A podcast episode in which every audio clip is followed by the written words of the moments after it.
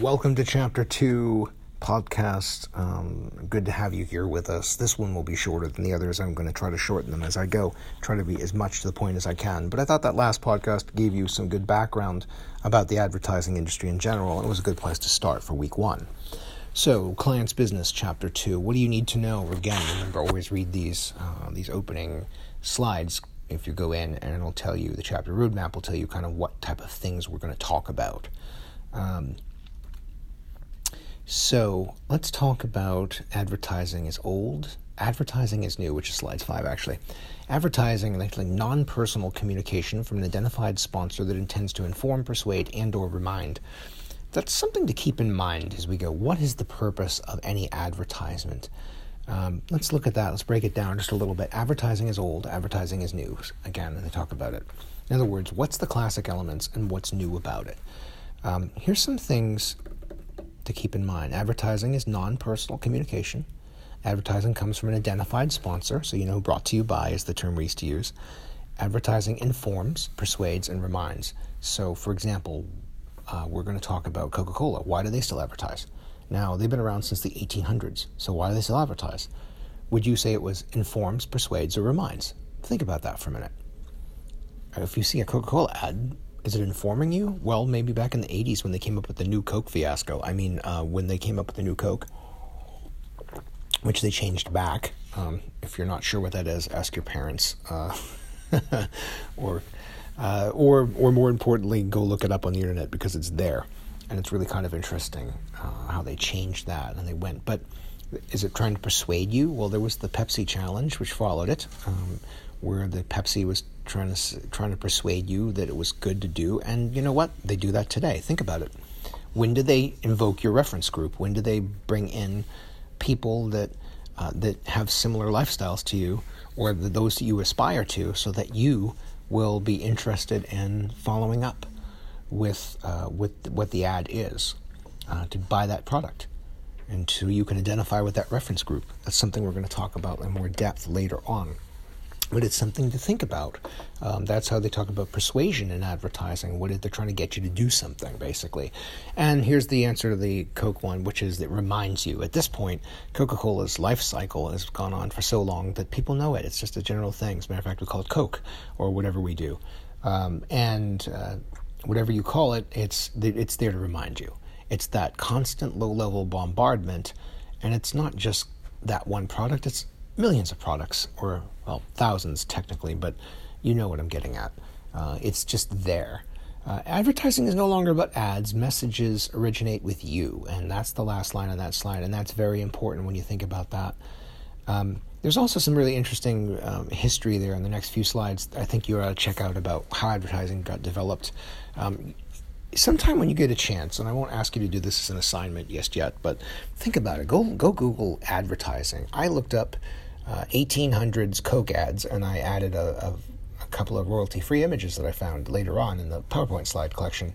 You can do it with old advertising. It's pretty cool, actually, if you look at advertising from the 1800s or even like the 1920s and look at how it goes up. And then, of course, the 1950s style, which is very classic, and you may or may not have seen that over the years. It's almost a parody at this point, uh, a 1950s style uh, video or something. But times change, ad looks change, ads uh, the way ads are de- delivered change, but the idea is the same. Someone's trying to either catch your attention, persuade you of something, or just remind you that it's still there so you can buy it. Um, couple other points I want to bring up as we go down. Um, word of mouth. What is word of mouth? Uh, word of mouth is people talking about your product, and that could be that they're tweeting about it or whatever. But uh, think about it. What is that? It doesn't leaving the platform out of it. How do you know people are talking about your product? That's the key, isn't it? Because if people are talking about it and they're in the reference group, it's it becomes. Well, think about it from political advertising for a minute. We become very polarized in our country, and that's the only political statement I plan to make this semester is to say we have become completely polarized, and we tend to go along with whatever. I say go along. It's a little strong. We tend to identify with certain groups and uh, politically. And there's, in any group, there is an internal language as to what is considered to be acceptable and what's not.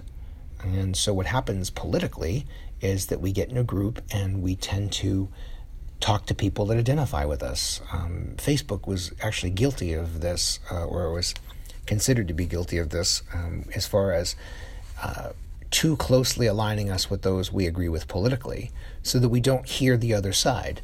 Now, hearing the other side doesn't mean agreeing with them at all. It means hearing them. So, advertising, whether it's political or not, advertising is trying to get you to uh, reinforce beliefs you already have or change a belief you have uh, in regards to your purchasing behavior.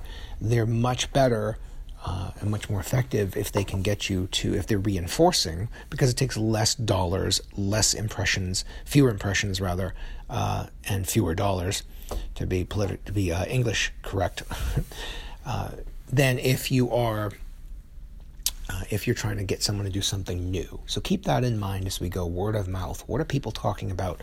Um, who are their reference groups? Who are people that are talking to them that can say, yeah, this is a really cool thing and you should do it too? And that's when we start talking about what marketing is. Um, let's talk about the four P's for just a minute here price, place, promotion, and product. Uh, the price is the point uh, the price point is the thing that people focus on uh, the most, really, when we think about it. You want your price point in advertising, whatever you're at, whatever you're selling, to be um, enough so you make your profit, and you don't. So they call it what they call leave money on the table.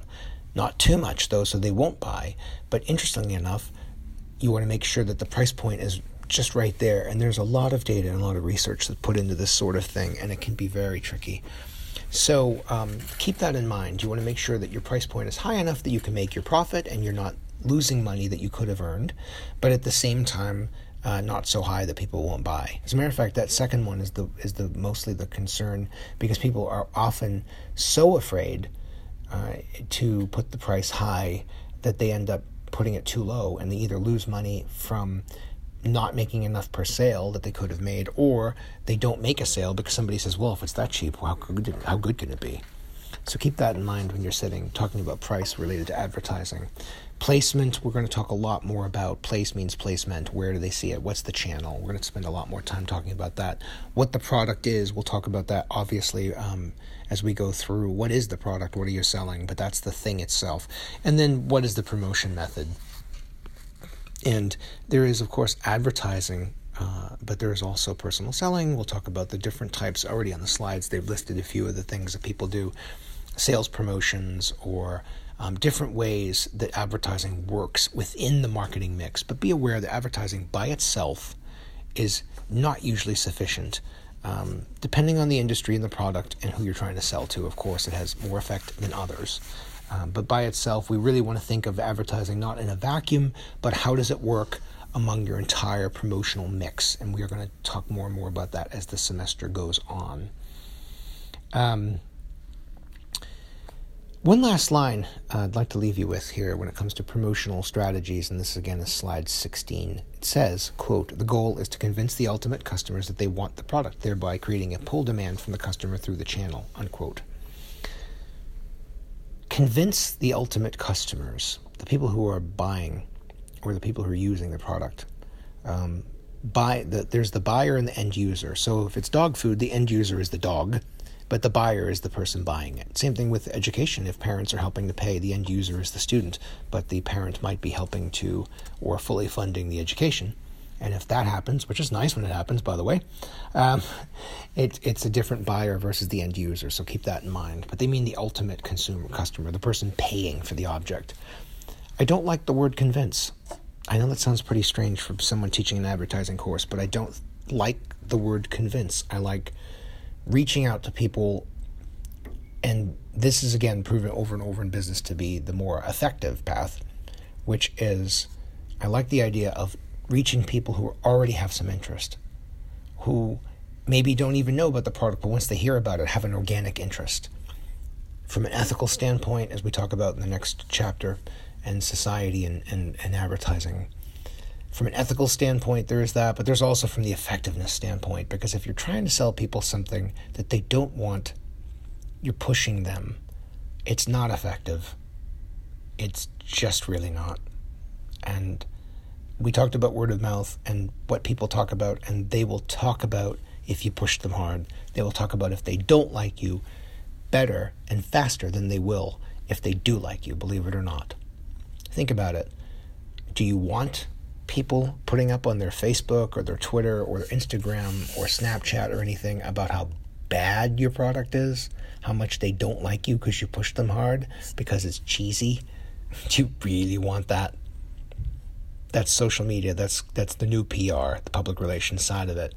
But you don't want to spend a bunch of money on your advertising only to have it wasted by bad PR. Just something to think about.